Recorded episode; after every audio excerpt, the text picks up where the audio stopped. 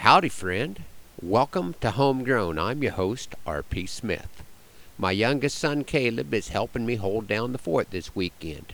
We've been having some quality time together putting in some fence, moving cows around, putting in some fence, doctoring a heifer for foot rot, putting in some fence, bringing some sheep home from the neighbors, and putting in some fence. The son that thought we should put in barbed wire fence instead of electric has conveniently found some other places to be this past week. And as we near the end of October, I know that our days of pleasant fencing weather are somewhat limited. Since we're on the subject, I thought I'd run a couple of fencing poems by you homegrown listeners this morning.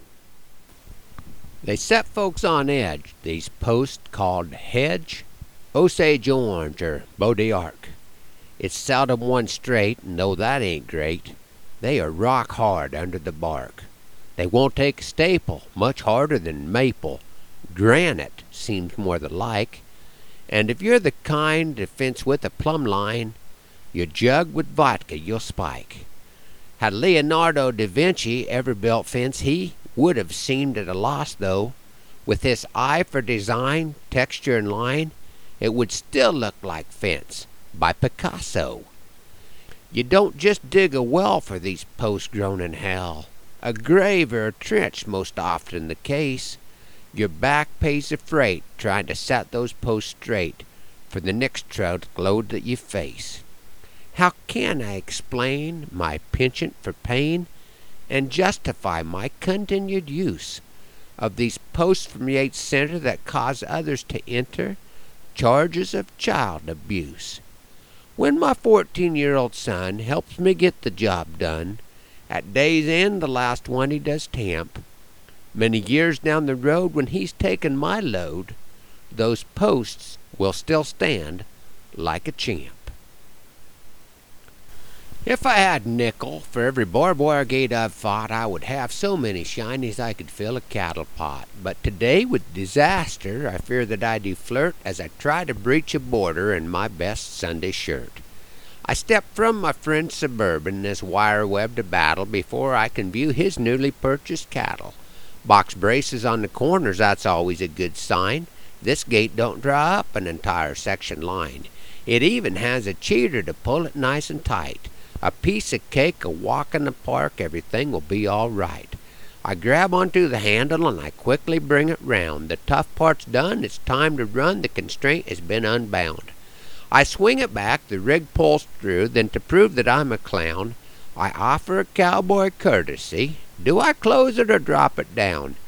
It takes longer to leave one open than it does to leave one shut. When I say that, it sounds clever. Dallas sounds just like a nut. To err on the side of caution, it will most always pay, but does he realize I'm wearing my best Sunday shirt today? I'm a picture of precision as I reverse steps E through A, then deftly step back in the rig, and we are on our way. I might be a little prideful, feeling good and looking pert. The mission was accomplished with no snags in my Sunday shirt. The stock we saw looked mighty good. It was well worth the ride. We circle round back to the gate, but we are still inside. Confident but cautious, I step from the rig once more. Have I muffed the combination? 'Cause it's tighter than before. I feel my strength has left me. Against the handle I give a shove and ask for intervention from my Savior up above. It seems my prayer's answered. The wire at last is free. I swing it back, the rig pulls through, and again he waits for me. The stick is threaded in the loop at the brace's base. No need to be in a hurry. I maintain a steady pace. Just catch the gate stick with the crook. This scrimmage will be won. Now hang the wire on the hook, and my job is nearly done. The gate is tightly stretched. My task is finally through. As I attempt to release my grip, letting go is hard to do. You see, a barb has been embedded in the palm of my hand, and a crimson stream flows forth. But, friend, please understand. I am still declared the victor. I really am not hurt. With one quick lick, I cleanse the prick and wipe it on my shirt. If your back and shoulders are sore just from listening to those poems, let me suggest that you set aside next Saturday, November 1st, and head over to the Comstock Cowboy Poetry Gathering for a little rest and relaxation. The gathering will be held at the beautiful Westcott Baptist Church in uptown Comstock, Nebraska. Don Shada is bringing in some terrific talent for this year's show, and I'm really looking forward to being part of the lineup. The event gets started at 1 o'clock and rolls right on through the evening, the only charge being a donation price supper at 545 followed by the night show and a pie auction to wrap up the day. All proceeds go toward the church youth group's Samaritan's Purse Christmas Box project. I'm looking forward to seeing a bunch of you homegrown listeners in Comstock on Saturday. Hoping the Lord blesses you real good today, that He is raining on your place, and that our happy trails cross again soon.